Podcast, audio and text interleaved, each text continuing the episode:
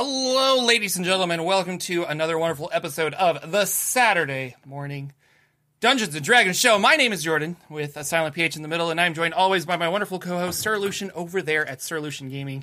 Uh, good morning, sir. Good morning. Hello, Glammy. I am doing wonderful as they ask in chat, so I am fantastic. Oh, I hope you are too. So there was uh, talk in the YouTube chats about how do you YouTubes. pronounce zine? Ooh, I'm a I'm a Zine. You're a Zine guy? Magazine. Yeah. I have always said zine and uh, having recently we were talking about zines and I'm going to say zine because Mm-hmm. that's what I thought it is. But uh, we were talking about zines and people were um like they stopped me and they're just like, "Do you mean zines?" And I'm like, "Whoa, I have never heard that. Like You what are you. I was blown away. I'm like, but what? It reminds me of um, in Final Fantasy. Uh, I was a big Final Fantasy kid growing up, and so I played all the video games. And one of the summoned monsters is uh, I thought it was Ifrit, and it's I F, but like Afridi. Like I thought it was like yeah, a play on that word. It's like the. Japanese didn't I don't know. And so I was like, no, it's a freet.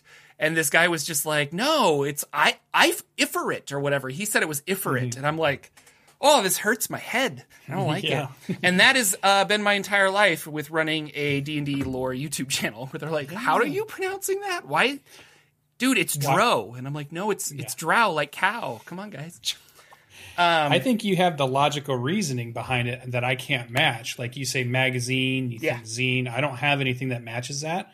But in my head, it's always been Zine. I, Yeah. I don't know why I thought that or where it came from, but Oh, and now we're getting to the GIF versus GIF. Yeah. Oh, you, you yeah, got to well, just say you got to say jife and go and go with that and make Yeah, everybody yeah. happy. yeah. Peanut Animated gifs. peanut butter Jif. And yeah. I'm I'm team peanut butter on that one.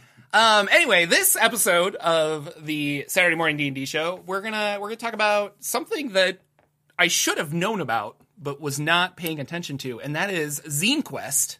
Yeah. Um, so, for those of you who don't know, Zine Quest is a Kickstarter thing. This is the third annual Zine Quest, um, and I'll put a I'll put a link in our chat here. But uh, yeah, anyway, moving on. Uh, so uh, apparently, it's an annual thing in February where people come together for the tabletop world and uh, just they make a lot of stuff and it's usually very affordable. Um, and they're zines. They're just little pocket tabletop RPGs. So I think there's like some maps in here. There's some other stuff, but then there's like full on games, and then there's some other like systems and stuff.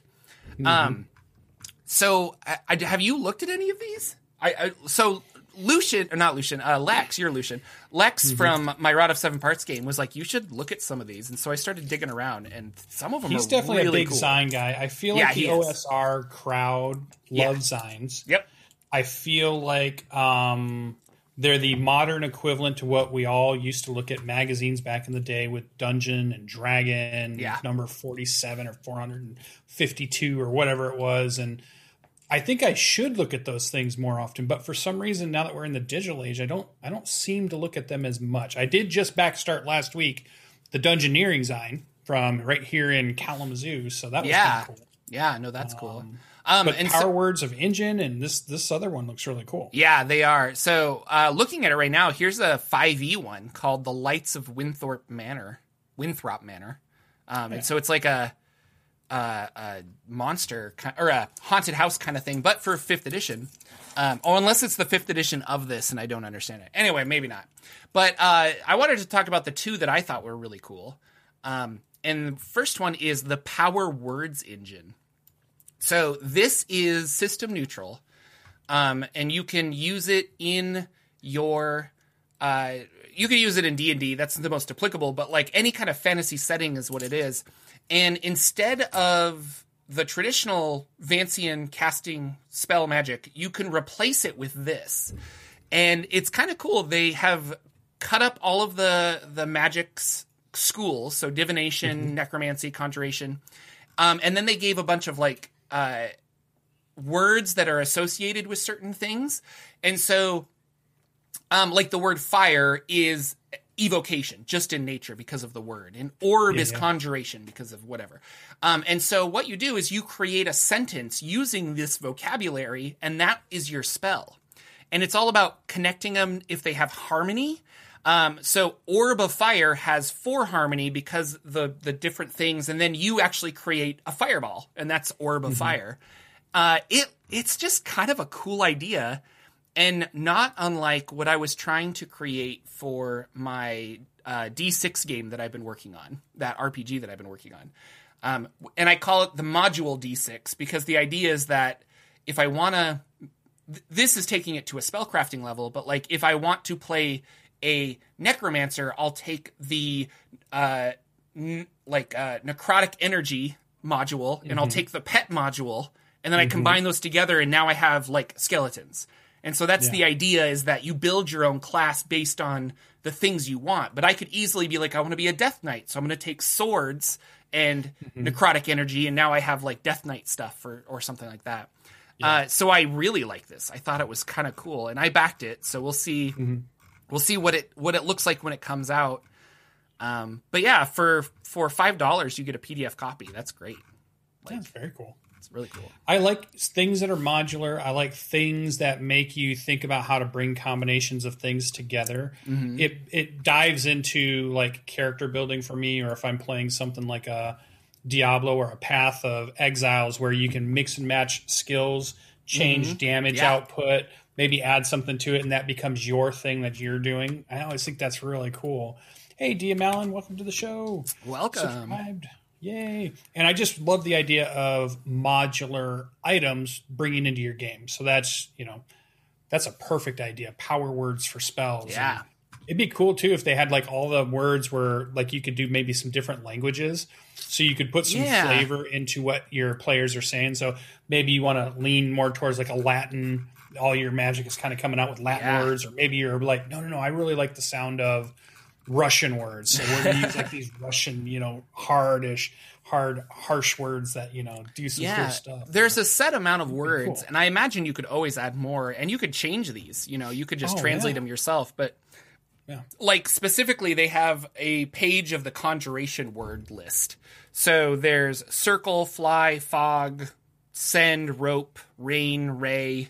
So yeah, Mm-hmm. if you're combining an element like water, you know, evocation Mm-hmm. and conjuring a ray and combining that to create a water ray so you can like Mm-hmm. I don't know, or rain fire or rain earth or I don't know. It's kind of cool.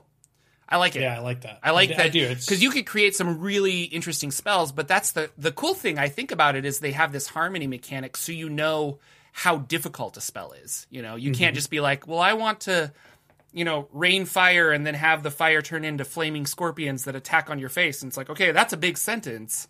And the Yeah. harm, harmony of it is going to mean that that's like a seventh or eighth level spell, and you're like, oh, I can't do that. So, Yeah. but Well, and I like the idea that maybe as a character generation, we're building a game here on Saturday morning D and D show. Yeah. Is that every few levels you get to pick one of these combos. So Mm-hmm. maybe you start out with your cool combo, like you said, your Death Knight. So you took sword and necrotic energy, and it added some necrotic damage to your sword, and that's how you started it. It was simple. It's something you can do all the time.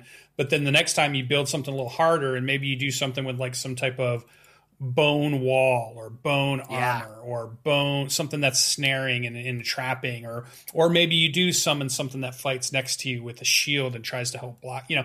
So you could go these different routes. Every couple levels you get to build your new combination and you're building the theme of your character one new ability at a time you know Nar- naruto style or any of the cool japanese animation styles out there of you know people gaining powers and they're cool like if they're you know if they're a fire person, they always have these cool ways to to do fire abilities, and they'll mm-hmm. do weird ones, like you said, a fire rope. Well, Yeah. maybe you can use like a fire whip of some sort, or Yeah. a fire chain, or and then you've got Ghost Rider or something. So your mind just explodes with possibilities when you give somebody something like. I love it. No, the creativity of it's really interesting. So I, I, I think it's really cool. Um, so that is the Power Words engine. There's a link in the description of the YouTube channel. Um, but yeah, check it out. I mean, they're not sponsored or anything. I just think they're really cool. Um, and the other one that I backed personally is called Desert Moon of Karth. Now, this is a space western sandbox uh, of a tiny moon, and it's this is designed for the Mothership RPG. Now I I've read Mothership and I like it, Mm-hmm. And but I haven't it. played it. Um, but boy, I have a I have a friend who loves the Deadlands games, the Weird West. And I saw, I took one look at this and I'm like, I have to run this for my friend. So I'm gonna I I for for five dollars or ten dollars, however much it was, I totally picked this up. Yeah. That screams like Firefly to me. Oh, Space yeah. Western Oh yeah, one hundred percent All day long. Yeah, it's I want to be like a all day long. I want to be a, a cowboy robot in a sombrero. Like that's Yes. There's something about that, it. just like space cowboys. I love it so much. Yeah. So, um, Desert Moon of Karth, and anyway, this the, the art of this is really cool. They got some really fun art, and it looks like it's really put together well. Mm-hmm. And uh, I don't know, these Kickstarters nowadays are just knocking it out of the park. Like, like they have They keep getting my money. they they do real good stuff. So this is cool. um, and it's yeah, and I'm wondering if it's just if I could use this for other settings as well. Probably not D and D, but um, maybe maybe something. Who knows? Well, But- if you do Spelljammer, the Yeah, minute you we could use it for the minute you spell that'd be Spelljam, fun. then Yeah. you can for sure. So little space cowboy robots. Anyway, so Desert Moons of Karth. That's kind of cool. Mm-hmm. Um, and then that that those are the only zines that I've backed so far. But we will uh, I will play. I will keep you informed. yeah, On the guys in the comments, you should tell us which ones you're backing, which Exactly. ones you like, which ones you found are awesome. Help out these creators. Maybe they're the next big AAA, you know, um, game creators that we'll see in new companies or Yeah. the same companies. Or I want to, man. I need to. I need to find the time to help refine my my game that I'm writing so that I can kickstart it because I want to do that so bad. I still think we could do something with like you and me and Lex and and Ted. Yeah. And really go all in on a big creative, you know, just throw everything at it and say, cool. you know, cool project. well, there's another YouTuber. Uh, I haven't checked it out, but I think Critical Role mentioned it. Uh, some some taverns Kickstarter that. Oh, cool. uh, they're doing, and I think they're at like seven hundred thousand dollars right now. Like it's crazy. Awesome. And so, like you know, go them. Like that's awesome. Yeah. It's just it ama- it amazes me. It amazes me the uh, the crowdfunding that the internet can do because there are big corporations that are like, I will never give you money to make a D and D cartoon. Get out of here! And then That'll Critical Role raises the most amount of money on Kickstarter ever, and now Amazon's like, oh, oh wait, what? Mm-hmm. Like yeah. we we'll we'll go we'll go in on a more seasons. We like animated stuff. like just boggles my mind like this is cool you gotta take a risk but but i guess that's the point of kickstarters you don't have to take a risk all the time you can your risk is are we getting it funded and Mm-hmm. if it if it's successful it is so that's cool Yeah. um yeah d&d beyond doing Following stuff up on some news from last week, What's yeah, on we, there? we started seeing it, and then uh, they did put up a couple more videos to meet the team. And I think at the very beginning of one of those, uh, Brad was like, "Yeah, we maybe got a little overzealous with our videos last week about saying goodbye without really introducing the team yet." Yeah. here's the team, and they started bringing in some of the other team. You know, and it was like, so they, I, I feel like maybe they jumped the gun a little bit, but you know, they're they're excited. It was a project they worked on for a long time. They're proud of it. There's no reason not to be proud of it. D and D Beyond is a fantastic tool that we all use, on, as far as everybody I know, um, playing Dungeons and Dragons. And although I still haven't quite heard everything all of them are going to do, um, and I don't know if they're all going to the same company. It may not be that at this point. Where in the beginning, maybe we thought they all three were going to the same place, but that hasn't necessarily been announced. They don't really say it in these other videos, but you do get to meet the new team. The one person I recognized was from the Honest Trailers channel. Did a lot of work over there, and that was I remember that guy on a couple of the shows I used to watch over there, or I, I watch every now and then when they pop up in my feed. And uh, so he he seemed familiar to me, and uh, so they talk a little bit about that. So that's cool. If you if you're interested in finding out more about that whole news story from last week, you can go over to the D and D Beyond uh, YouTube channel, and they've got some more info there as far as what's going on with D and D Beyond. So I thought that was pretty cool.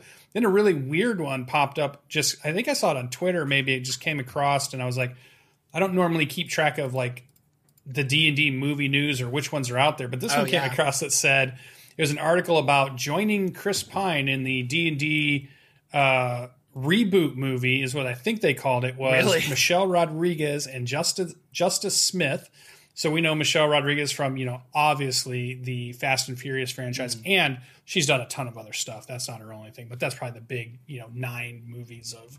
Been in all of them, Furious, yeah. but that's Hasn't pretty she? good. Or maybe not. Uh, maybe not Tokyo Drift. I always forget that was a weird one. Yeah, that's true. She might, yeah, she might not be in every one of them. That's true. and then Justice Smith was Jurassic Park, and then uh, what was the other? Uh, Detective Pikachu. Pikachu. That one. Uh, There you go. now we have to ask the real questions. Okay. Yes. Are you are you a Pokemon fan, uh, or have you been in, in your past self? missed it. I want to be a Pokemon fan, but it's such a big thing that I don't know if I can get into it now. I feel like I missed the boat somehow. Like I think Yeah, maybe. if I was just a little younger, so that I was right at that right age um, when it popped, I would have been full on. I, I think I would have been in it so much. But I was in the Magic the Gathering, which was right just before that. yeah, that would. Yeah, now that I think about it, you're right. That was You know, because so I I, was too young for Magic. Like, Yeah, I didn't have the money to buy Magic cards, and I didn't really understand it. But I think I'd be a fanatic because I'm a pet collection fanatic. When I Mm. played World of Warcraft, I play Hunter so I can collect all the pets. yeah, Like that's all I want to do in that game is just get more and more things that I can have. So Pokemon is everything I probably want, but felt like I missed the boat on it and I have not dived into it too much. Okay. I may still though. um, I mean, so they, they named their expansion Sword and Moon, and that stuff Yeah. sounds super cool. to Sword and Shield. Sword, Yeah. okay, Black and white. Shield. What- I think it was. Uh, I worked at Nintendo, and uh, Yeah. it's funny because I mean I love Pokemon. I played Pokemon since Mm-hmm. the beginning, um, and when I was working there, we were testing Diamond and Pearl. Uh, and it's funny because I'll tell people that, and they're like, "That's what I started with. Like, I started playing Pokemon with that one." And I'm like, "Oh my gosh, I'm so old. This is ridiculous." Um, I so back to the D and D movie, Justice Smith. Uh, he's in Detective Pikachu, and I, that was just a joy. That movie was it so was fun. I and I, it was going to be. I was like, I'm not on board. I'm an adult now. I don't need to watch this, whatever. But then, you know, my friend was like, uh, she went and saw it, and she's a huge Pokemon fan, and she said it surprisingly was everything I wanted and needed in a Pokemon movie. And it would have been fun if I was 10. It probably would have been fun if I was 50. And that was like, I should check this out. So I rented it one night and watched it, and I'm like, this is just cute. and it was really fun. And Justice did a great job. Like he's really Yeah. good. And he and I don't I didn't remember him from Jurassic World until I looked him up and I'm like, "Oh, okay." But Mm-hmm. yeah, I think he's to he's a great addition and it could be a lot of fun. Now, uh sorry, I you had something to say. No, uh, Oh. well, the only other thing I was going to say, they think it might be a May 27, 2022 release next year, maybe. Yeah. But obviously, everything has air quotes of uh, COVID, you know, obviously breaking schedules. So, Yeah. So, Lucien, um Yes. I was thinking a lot about the D&D movie that they want to make yes, uh yesterday.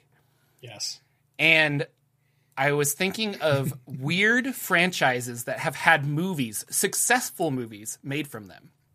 And the one that I and, and I'm gonna I guess this is well I want to talk about this, but like have you seen the Lego movie? I feel like there's more than one, though. There are. Jordan. There are. They've Yeah, made yeah, lots so of Lego. I think I've seen a one. I don't well, know which one it's you're called speaking the of. Lego movie, and that is the what I am referencing. Yeah. Um, now, I was thinking it's that was a 2014 movie. Um, Mm-hmm. it's called The Lego Movie, and we that's also a really fun movie. But like, I was thinking about how do you make D and how do you capture like the fun of D and D in a movie, but it's still a game. And the Lego Movie did such a good job because in that movie, uh, there's this whole plot going on about like master builders and all this other stuff. And then towards the end of it, it's the, and I guess spoilers if you haven't seen the Lego movie, I don't know, I want to talk about it. But towards the end of that movie, um, you find out that this whole story you've been watching is the little kid playing with his Legos.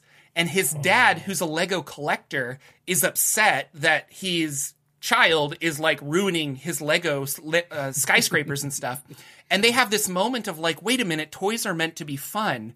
And they don't need to copy that ver, you know exactly but the idea of like a bunch of adventurers are going into a in, into a cave or a dungeon or something and they don't really know what's going on and all this and, and funny things happen and then it flashes to that end kids scene and they're or- at a table. college people, and I would Yeah, love yeah. that so much. And I think I think that is the best way to handle that. And we'll see. They, I, I mean, they're probably going to take Twilight, Dragons of Autumn, Twilight, um, and that Dragonlance novel and turn it into a movie. We'll see.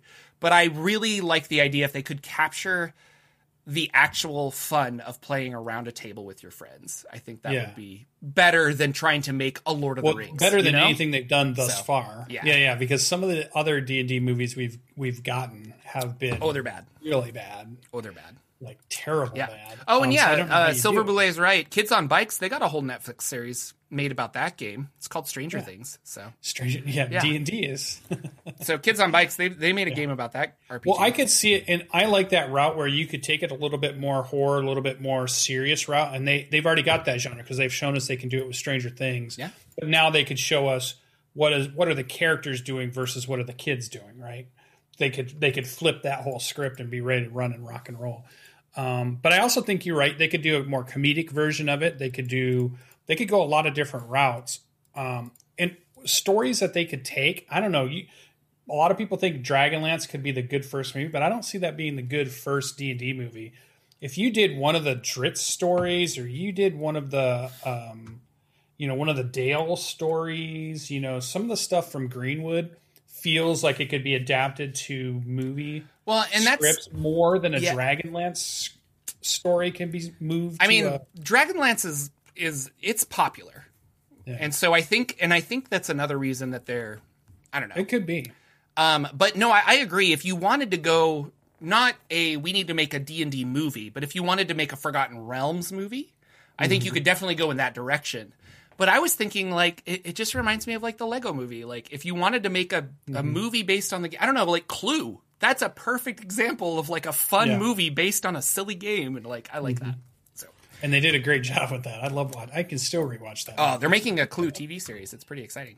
Uh, good. Amazon is, I think. Yeah. So, uh, yeah. So I thought that was interesting. I mean, we don't normally do, yeah, we don't normally do like TV or movie stuff, but it it's D and D related, so it got on the show. We talk maybe about we'll whatever we find interesting. Let's be honest. but honest. I mean, that's some crazy actors though too. Like that's not Chris Pine, yeah. Michelle Rodriguez, Justin Smith. That's some pretty big names for a movie like this. If that's Well, no, true. they're they're gonna they're gonna put good. Well, not good people, Yeah. uh, because there are a lot of good actors out there that are not big names, but they are gonna Yeah. put these names behind it because that'll help it succeed. And uh, this just is another way of of looking at D and D as a whole and and saying, wow, these people are taking it seriously because it's not the like five D and D movies we've gotten in the past where it's Yeah. all been you know, like they're I'm sure they're fine actors, but they had a really terrible script. They don't have a budget for CG, so their beholder looks like a weird, you know, puppet. Yeah. or something, and you're like, okay, this just doesn't work. Uh, but yeah, so and everything's overacted. Well, the the two type of stories I'm hoping for are either a classic story in one of the settings, so that it's a setting specific story, or the we take a group that gets thrown from the real world into Dungeons and Dragons because that's really the trope that started Dungeons and Dragons was the idea that people were in the real world, they were doing something, they magically get transported to the fantasy world, and they have to do something to either get home or fix that world before they can go home, kind Yeah. of trope. But do it well, do it with money behind it. I think that'd be a really fun yeah, storyline to go through too. I'd love to watch, sit in the movie theater and just watch that, eating popcorn. You know, um, so that's pretty cool. Um, Kickstarters. We were talking about Kickstarters earlier. Uh, I noticed that uh, Free League or Fria Ligan, which is the I love to say their their name, the Swedish publisher who does Tales from the Loop, one of my favorite games. I know you love it too, um, and uh, Forb- Forbidden Lands, another good game. Um, Alien. Alien. They do. They yeah. I think it was Unmade Gaming. We had Mike on the show, and I was like, "What's your favorite game?" And he's like, "I have a favorite publisher." And I think he was Yeah. talking about Free League. He's like, "They just Yeah. make the best games." Yeah. So they're just kickstarted uh, with Francesco uh, Nepitello. If I'm saying that wrong, I apologize. But and Invasive. in collaboration of you know Free League Publishing is the One Ring Second Edition. yeah. We've been seeing a lot of resurgence of Lord of the Rings stuff. Have you noticed that lately? Like I've Yeah. seen this. I've seen some shows are being banted about. There's other other games are coming back or getting a new edition from um, Lord of the Rings stuff. So I feel like we're in a in a cycle of Lord of the Rings stuff is coming back to being popular and fun again. We're going to see some products. and Well, some- I, I mean, I think it was cool always stuff. popular, but it's hard to reboot a movie when it's only like five years old.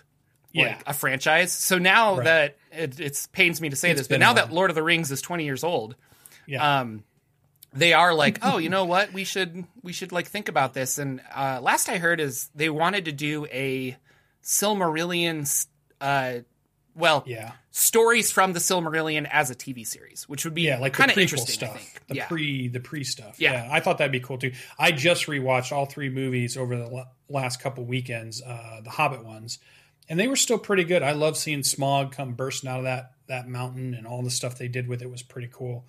Um, so I'm excited, and I didn't play the One Ring. I have not. Have you ever gotten to play a tabletop role playing game of any Lord of the Rings stuff? Yes. any Tolkien stuff. uh, in college, my first experience, and this was not a good experience, but my first Oh, experience with uh, tabletop role playing games was a Lord of the Rings Rolemaster game. And. Rolemaster is notoriously complicated. And it was one of the most. I, I went several, several sessions before I was like, I just don't know what I'm doing here anymore. Um, and I was unfortunately at a table with a bunch of people who knew the lore inside and out. And I hadn't read the books yet. I had just seen the first movie. And so we're playing this thing, and I'm like, I don't know. And so I'm flipping through the, the book, and I'm like, I want to be this weird guy. What is he? And they're like, well, that's a Wose, and woes aren't in the movies, but they're like small in the books. And I'm like, okay, I don't know. And and I remember I really liked the Ents, so maybe it was the second movie that had come out, but I like the Ents. And so I was a Wose that was raced by Ents, and I had some kind of weird magic. Um, but uh, the dungeon master was one of those dungeon masters where he was very uh, controlling of his story. Um, and and if I had known that going in, but it was one of those things where I was reading this book or that he gave me, and I'm like, okay, well, I want to do that. That looks cool. And he's like, oh, well, I, I mean, I don't really like. You should play a dwarf. And I'm like, I don't want to play a dwarf. And it, it, it was weird. You know, we were like, okay, uh, and that's why I eventually left. But uh, don't hand me options you don't want me to use. yeah, exactly. But I played uh, Rolemaster, so and I've never played it since. And I was like, I don't know if this is for me. And now I love RPGs, so maybe I should go back and look at Rolemaster. But the five E Adventures in Middle Earth that they made were very good, and I like the idea behind that. Um, but if you were gonna play, like, w- what makes it, what makes it a Tolkien setting for you?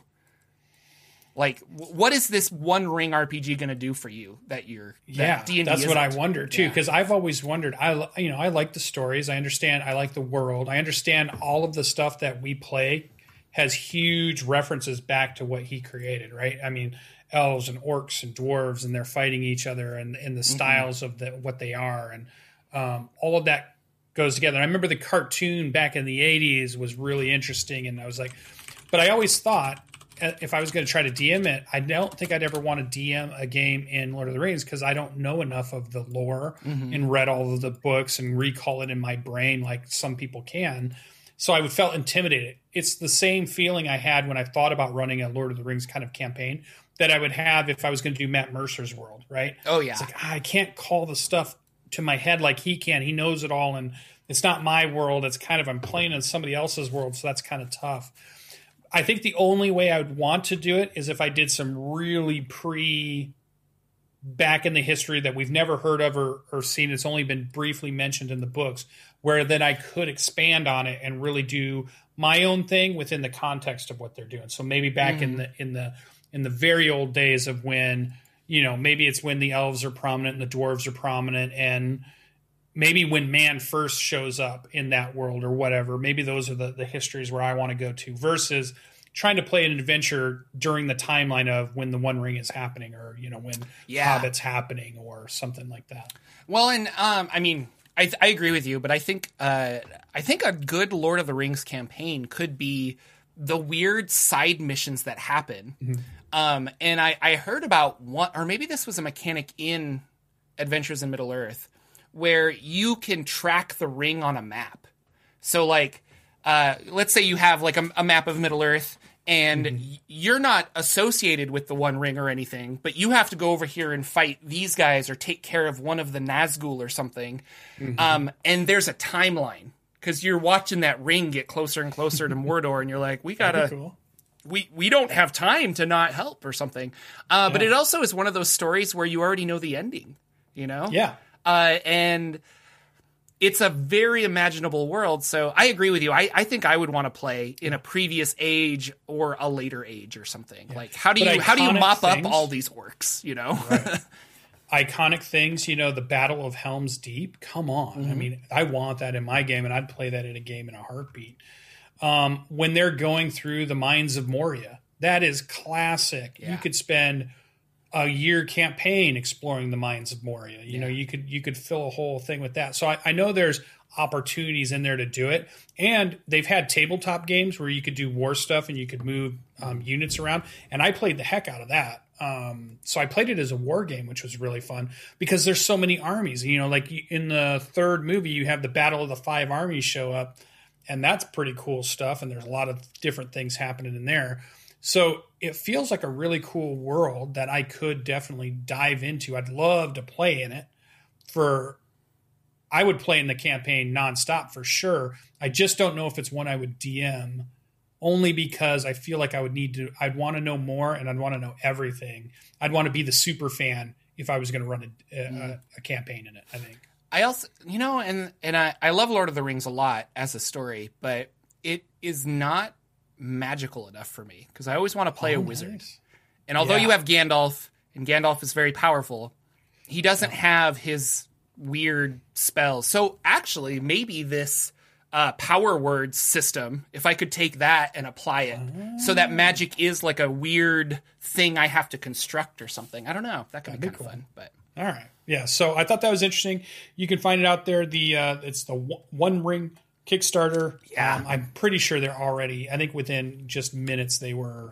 uh, funded, in four so minutes, now- it says. Yeah. yeah. So And Free League Publishing is top notch. They do not do bad quality anything. So yeah. No, I mean, the even art if looks you're good. not a fan, I'm- it'll look yeah, good. It's so it's cool. It looks Well, really really good. I have so for news. yeah. What are you? Anything? Oh, that collector's that edition looks so good. See, look Gold at you looking foil. At. That's pretty good. Um, yeah, no, that's uh, that's all I had to talk about news wise. Uh, now we kind of dive into uh, a fun little segment called, I don't know, College of Monsters, Random Monster Generator. We don't really have College of Monsters. I like. Yeah. I like it. College of Monsters. I should change the name because it says Random Monster Generator on our screen. Oh, but because that's the name of the computer. That's right. So here we are, Random Monster Generator. Here's where Um, we take a, a random roll, we look at the monster manual, and we try to decide what's the typical way somebody might use it, but what's some out of the box Yeah. ways that we might use something like this. So I'm gonna. Oh, I think we're done. Okay, and we're gonna we're gonna generate two two four. Is the- Page the two two number. everybody. Page two two four. Two four. So let's see if I do we get? can do this correctly. Um. Okay, looking up two two four. Two two four. It's so exciting. Um, today is a Got it. Modron. Oh, I love Jordan. Modrons. Here we go. I love Modrons. They're so good. Okay, so let's look up Modron here. Modron. We've talked about Modrons a lot on the show. Oh man, We love them. I love them. We haven't got into like the idea that there's so many different types of them, which I really like this idea of geometric shapes defining what these things are. You know, Yeah, they come from yeah. the, the plane of you know, was the plane of orders where they the come plane from? of law. Yeah, the Plane uh, of law. uh, mechanus or mechanus. Um, a monodrone. uh, so we have monodrones, duodrones. Uh, what do we got? Uh, tridrones, quadrones, pentadrones, and mummies. Gotta have them all. um, yeah, Gotta collect them all. Gotta collect them all. So uh, a monodrone can perform one simple task at a time and can. Uh, oh, I'm not even showing you guys. I'm sorry. Here we go. Monodrone. My bad. um, And Monodrone can perform one simple task at a time and can relay a single message up to 48 words. Uh, they are beings of absolute law.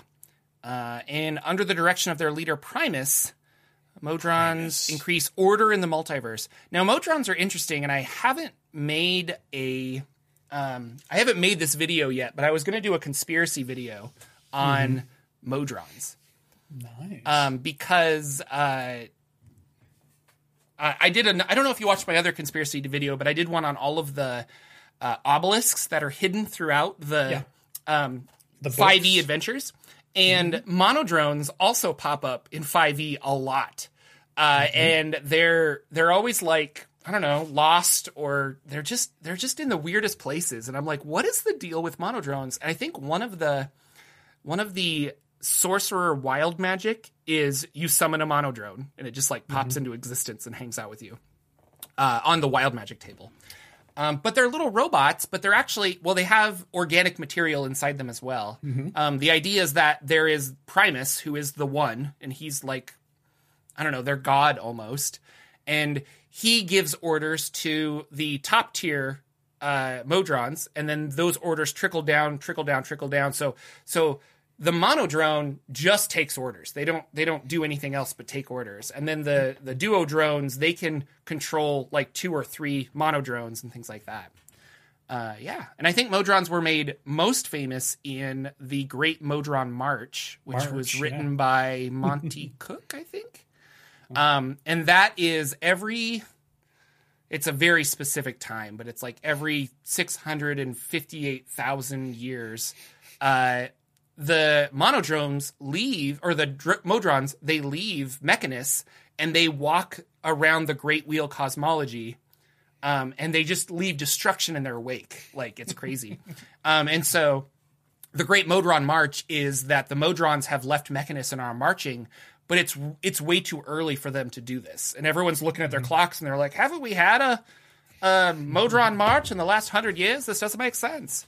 um, and then you, as adventurers, have to figure out what's going on without getting trampled by Modrons. So, uh, how would you use a Modron? I can see two things that came to mind immediately that we don't have. What about a cool warlock subclass that Mechanus is your Your patron, Primus. your patron, and you get Modrons as your class. So you're summoning Modrons, and maybe you're summoning certain ones, and they can control certain ones. Very pet class, very very cool what about thing. the, so I could the see a cool clockwork or sorcerer? I think go- that's what it was supposed Yeah. to be. Yeah. Go ahead. I, I'm not. so you could do that. So I, I like the idea of, for me, what I like is they're unknowable because they're mechanical. There's something powering them.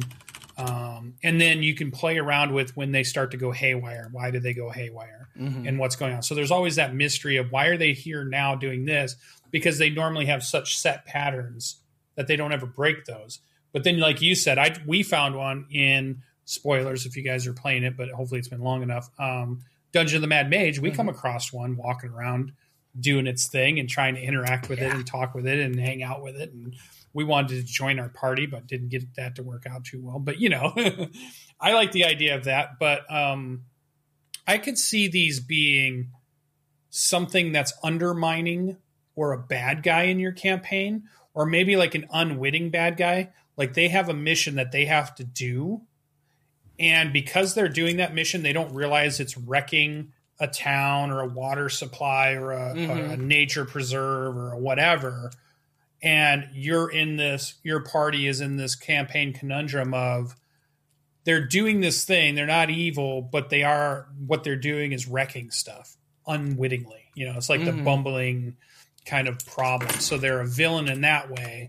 And how do you deal with it? You know, do you just straight up, you know, scorched earth? Do you find a way to communicate? Do you find a way to help them accomplish their thing so they'll stop doing the other thing? You know, there's a lot of routes I think you could take a cool campaign with these creatures that just are very focused on whatever that mission is. And I think that's cool Yeah. um, or maybe one rises up to take on Mech- Mechanus, you know, and they're Mhm. like one gets enough intelligence to start building its own army, and there's going to be like a Modron super army clash that's going to happen at some point, and I think that could be fun or interesting to throw in a campaign.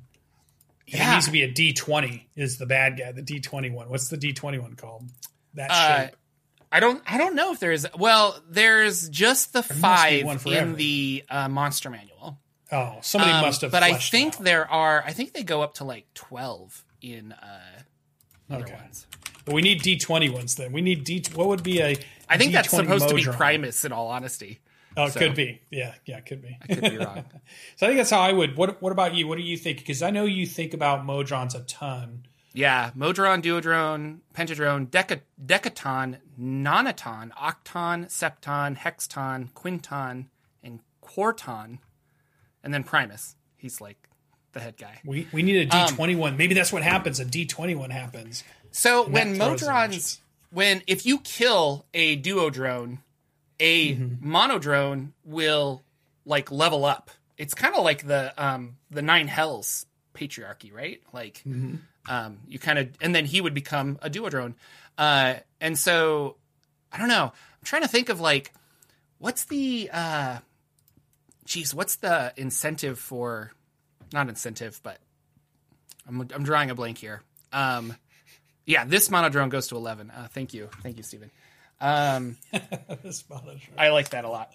Um, no, uh, it, so when, but if you kill a monodrone, they go back to, their energy goes back to Mechanus, where they are then reformed as another monodrone. And so if you are a, a duodrone and you're dead, then your energy goes back and you become a monodrone. And so everybody, so they're kind of what you're talking about, warlocks and stuff. There's an underlying Modron magic or like source energy that defines the universe. And maybe this is just the power of law, law versus chaos, you know?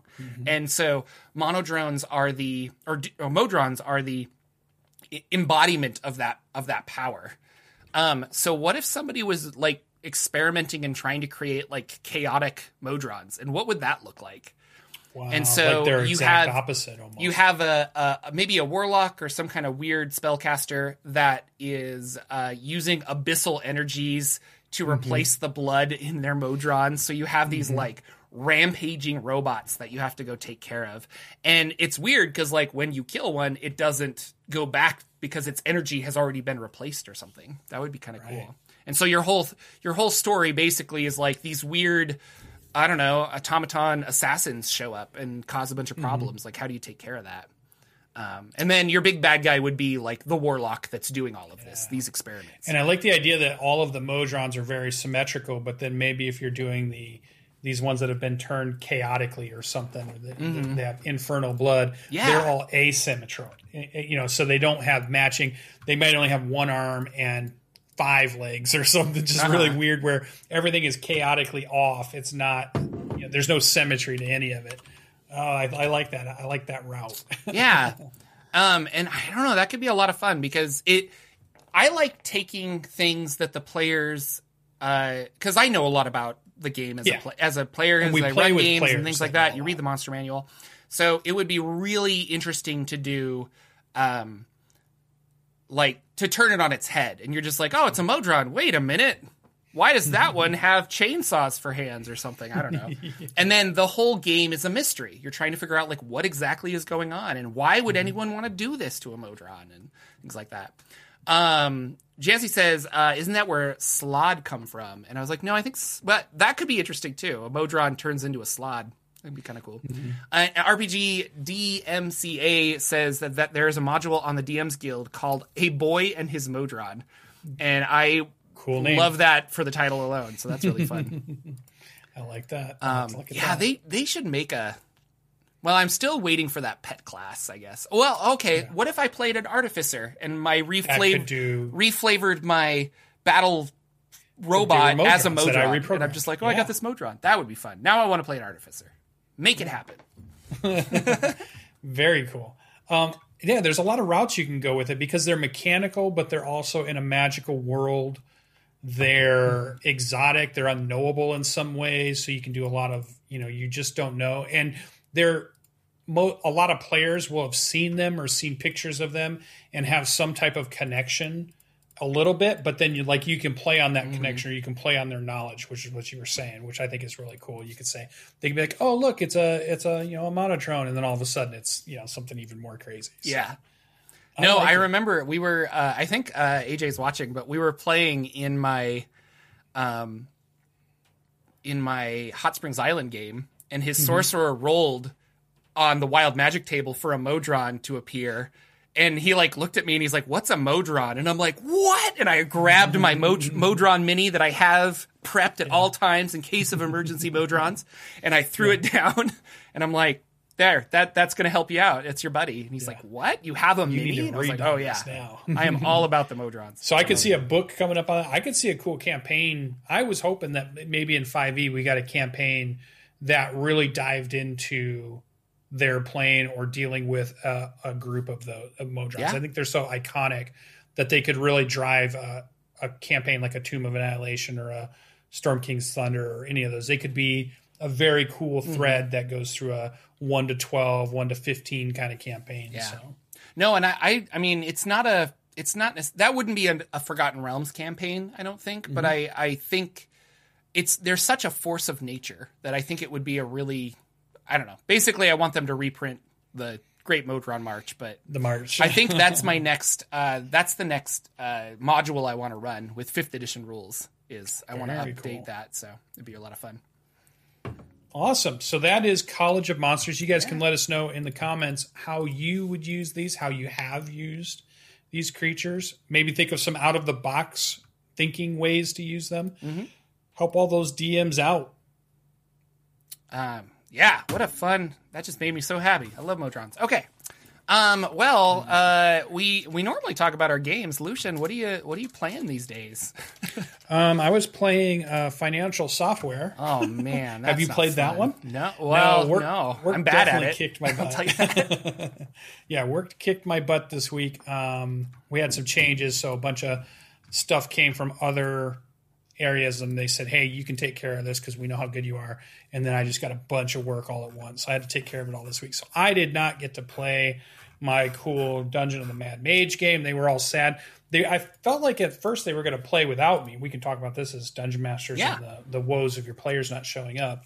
But then they said, then I saw the DM put in something in our Discord to say, well, I had something pretty iconic planned for this session, and I really don't want anybody to miss it. Yeah. And I've had that too. Like a lot of sessions, maybe if somebody was gone, it would be okay. We could just kind of, you know, make it work. But every now and then you have a session planned or you have a scene planned or you have something that you know is about to happen and you've been excited for it for the week and then that one player calls up and says, "Oh, I can't make it this week." And you're like, "No, I don't want them to miss this cuz this this thing is going to be good." Yeah. I think that's what happened with the Dungeon of the Mad Mage. He's got something planned for us and he wants all of us there for when it happens. So I think that's kind of cool. Um, you know, it's the reminder of regular Dungeons and Dragons until I feel like these last couple years where I get more Dungeons and Dragons in than I ever have. But before, Dungeons and Dragons really was a hit and miss kind of hobby because everybody had plans, everybody was doing things on Fridays and Saturdays, and sometimes they could make it, but other times they wanted to go out to dinners and movies and do other stuff. So in COVID times, I think we play a lot more than we ever did versus you know that. So that was a little Yeah. bit of a, no, I getting schedules together, and I and that's also why I ended up playing. I think four four games a week for a while. Mm-hmm. Um, it's why I originally started going to Adventure League, is because I would get so amped to play D and D, and then my Mm-hmm. my players would be like, "Oh, well, so and so can't make it," and then the other ones are like, "Well, if and and they're all couples, so it's kind of like, well, if my boyfriend can't make it, then I don't really want to go without him. So now you're down two people. So now the rest of them are like, oh, okay. And so I'd be like, well, do you guys want to play board games instead? Nah, I think we'll just stay home. And I'm like, I want to play D and D. So I'd start another group, and then Yeah. you know, I would end up playing probably minimum two games a week, but sometimes max four or five games a week. so that was always fun. But Yeah. And then I missed the other game that I've been super excited about. I'm thinking we've got another session or two to play kind of a mini series that we've been playing Monster of the Week, which has been just a joy in this last um last month of game playing for me because it's just been it's been hilarious. I love the characters. I love kind of the little quirky story and the little crazy small Montana town that we're in is growing on me and I can't wait for Netflix to pick up the you know the the movie adaptation rights so that we can put it out on Netflix and be really cool. Yeah. So I did not get to play me. Monster of the Week. I didn't get to play Peter Delaney. he is on the shelf uh, for another day. But this week coming up, I think will be super fun and exciting.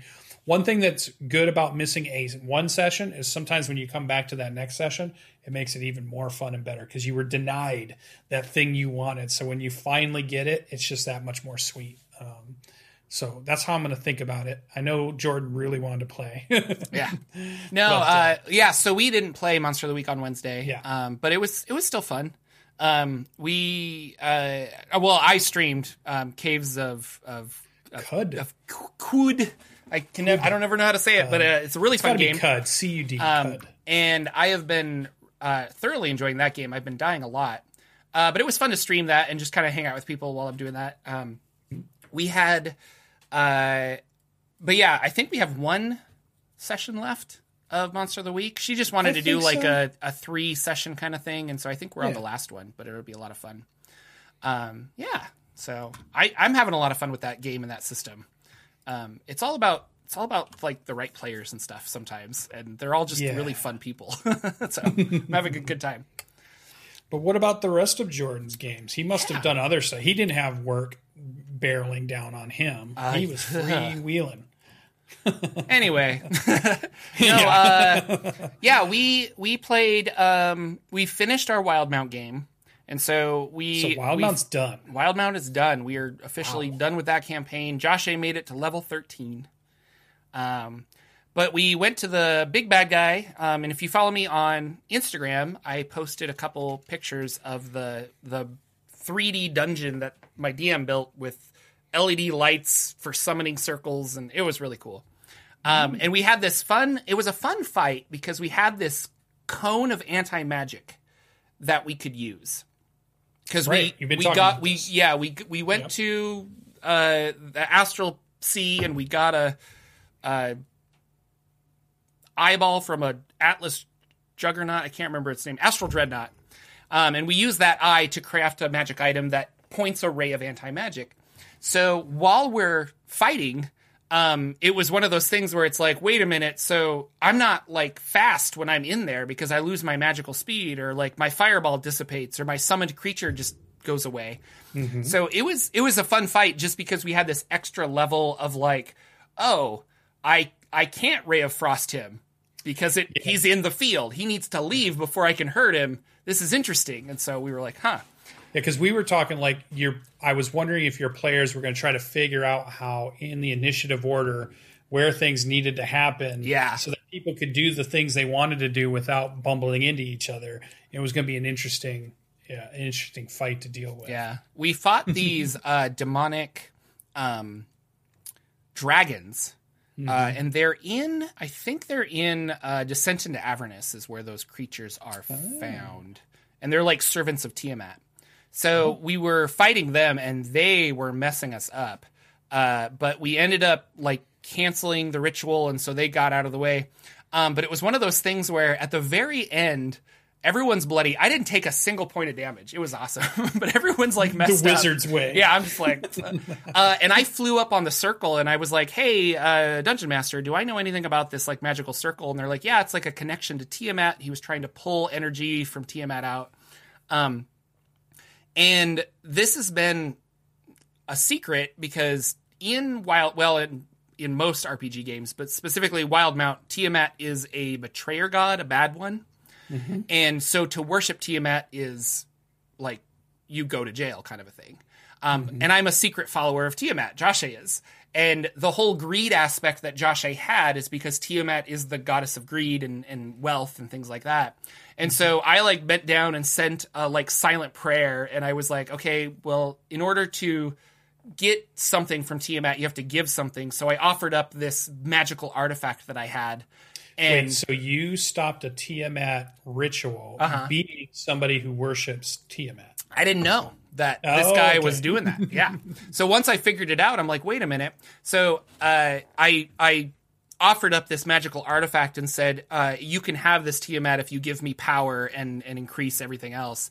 And the DM's like, okay. And so I grew dragon wings and like I got claws and my snout got long and they tried to shine the anti magic field on me, but because it was magic of a deity, it didn't anti it didn't counteract it. Um, and then we ended the campaign with me flying off into the sky, breaking through the roof. And if we ever pick it up again, uh, the DM kind of told me he's like, your character might be the new villain, and they have to like deal with that. And I was like, oh, okay, Sephiroth style, cruising So, through the uh, clouds with wings. yeah, yeah. Nice. So it was fun. It was fun. Like uh, I had a good time. I I yeah, definitely. Um, uh, it it's fun because uh, I'm not. I don't get super attached to characters. So when they have a narrative, creative ending, I like that. And I don't think we'll ever pick up these characters again because I think a lot of us are like, ah, we're kind of done with Wildemount right now. And so whatever, but but I had a lot of fun with Josh. I finally got to play the Conjuration Wizard I've always wanted to play. So that was the big And thing. AJ was the DM. No, Nathan. Yeah, Nathan. So Nathan's DM. Would you, if Nathan came back to you and said, "Okay, we're ready to do campaign two, we're going evil campaign, and this is Josh A's evil campaign. Oh, to take over the world. Oh, yeah. Wildemount, and your ventures are about destroying Wildemount. Let's do it. Uh, no, I would totally Would you that. play an evil Yeah. campaign? Yeah, I would play that. I would also, um, I think I would. I would if if if I was going to do that, I would talk to the DM and say, I think we need to do. Um, I need hirings. Like we we need to be like okay, because Josh would start a business. Right. And we would do so an acquisitions incorporated, and I would have would hire. yeah, and I would have these little guys, and I'm like, I need you guys to go over here and do this and this and this, and we need to take off this, and we got to destroy this, you know, whatever. And I don't want to hear no. I just want that orphanage burned, you know. And so Yeah. it'd be kind of funny. Yeah. Yeah, I would do that. I think they would need new characters though. Like that's the thing Yeah. is they you wouldn't want to be like, well, we're our old. Well, no, you'd hold so- auditions, and they could bring in like they'd have like a whole handful of them, and they'd be like, "Okay." They show up and they act it out, and you're like, "No, you don't quite have what I want." And they're like, "Okay, throw that one away." And they've got their next one, and they come, and eventually you find one that you're like, "Yes, I'll hire you," and that's Yeah. the one they get to play. And they, you know, after a handful of ones they created to try to join the super evil club. That's Super Evil destroy- Adventure Club. Yeah. Yeah, Um. So yeah, but regardless, I think uh, a lot of us wanted to try non D and D games for a little bit. So we're playing some non D and D games. Um, specifically, I'm going to run a Kids on Brooms game tonight, which will be fun. very cool. And then what's the uh, premise for this one? I well, What are you I, thinking? I we did a small uh, character building. Um, so they're going to be a magical school in Okay. uh, America, Yeah. and it is the Ilvermorny Magical Community College. So not the uh, not the prestigious Ilvermorny, but the community community. college. This is where anybody Um, can go. and they decided that it's located in Area 51. And Sure. so Area 51 is actually the like magical guys of this school.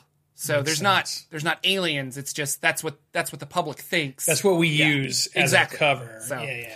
Um, and headmaster is Steve Buscemi. Um, not course. not someone who looks like him. Not no. It is the actor is Steve him. Buscemi is the headmaster of this college. it's going to be weird. They they were really into it, and I and I think towards the end they were looking at me. They're like, "We're sorry," and I'm like, "I'll We're come up with something." crazy. But Yeah. yeah, so uh, that'll be fun. We're gonna play that tonight. Um, and that's that's my games so far. Yeah, because I didn't play Monster of the Week, so it's mostly So that then what's that climactic leave you ending. next week? I What? mean, then next week starts to just be nothing. Then Uh, no, next week we'll either finish Kids on Bikes if we or Kids on Brooms if we haven't oh, finished because you think it'll be more than a uh. I think it'll be one or two. Um, Okay. And then we have a list of RPGs that people are are Oh. curious about. Um, Legend of the Five Rings was tossed around. People were kind of interested in trying that, and I think Mm-hmm. all of us are just kind of like, no, we'll play like like one to three sessions and see if we like this system because it's kind of fun to play other systems because we all know D and D so well, you know, at this point. right. So Very cool. I'm interested to see how the next few weeks go. Then that's Yeah. pretty cool. Very Uh, cool. Well, that that is everything I have Wrap to talk up. about. Yeah. So, uh, well, cool. All right. Thank you, Very ladies cool. and gentlemen, um, for watching, hanging out, subscribing, sharing, telling your friends about the show. We love all of that. Uh, always fun to see uh, some pals in the chat. So thank you guys hanging out. Um, we will be back next week. Mm-hmm. Um, happy early Valentine's Day. I hope that uh, you get to roll some love dice or something. I don't know. Anyway, see you guys next week with another episode of the Saturday Morning D&D Show. Take care, everybody. Bye-bye. Our intro and outro music is 8-Bit March by Twin Musicom, licensed under Creative Commons. Check out their website at www.twinmusicom.org.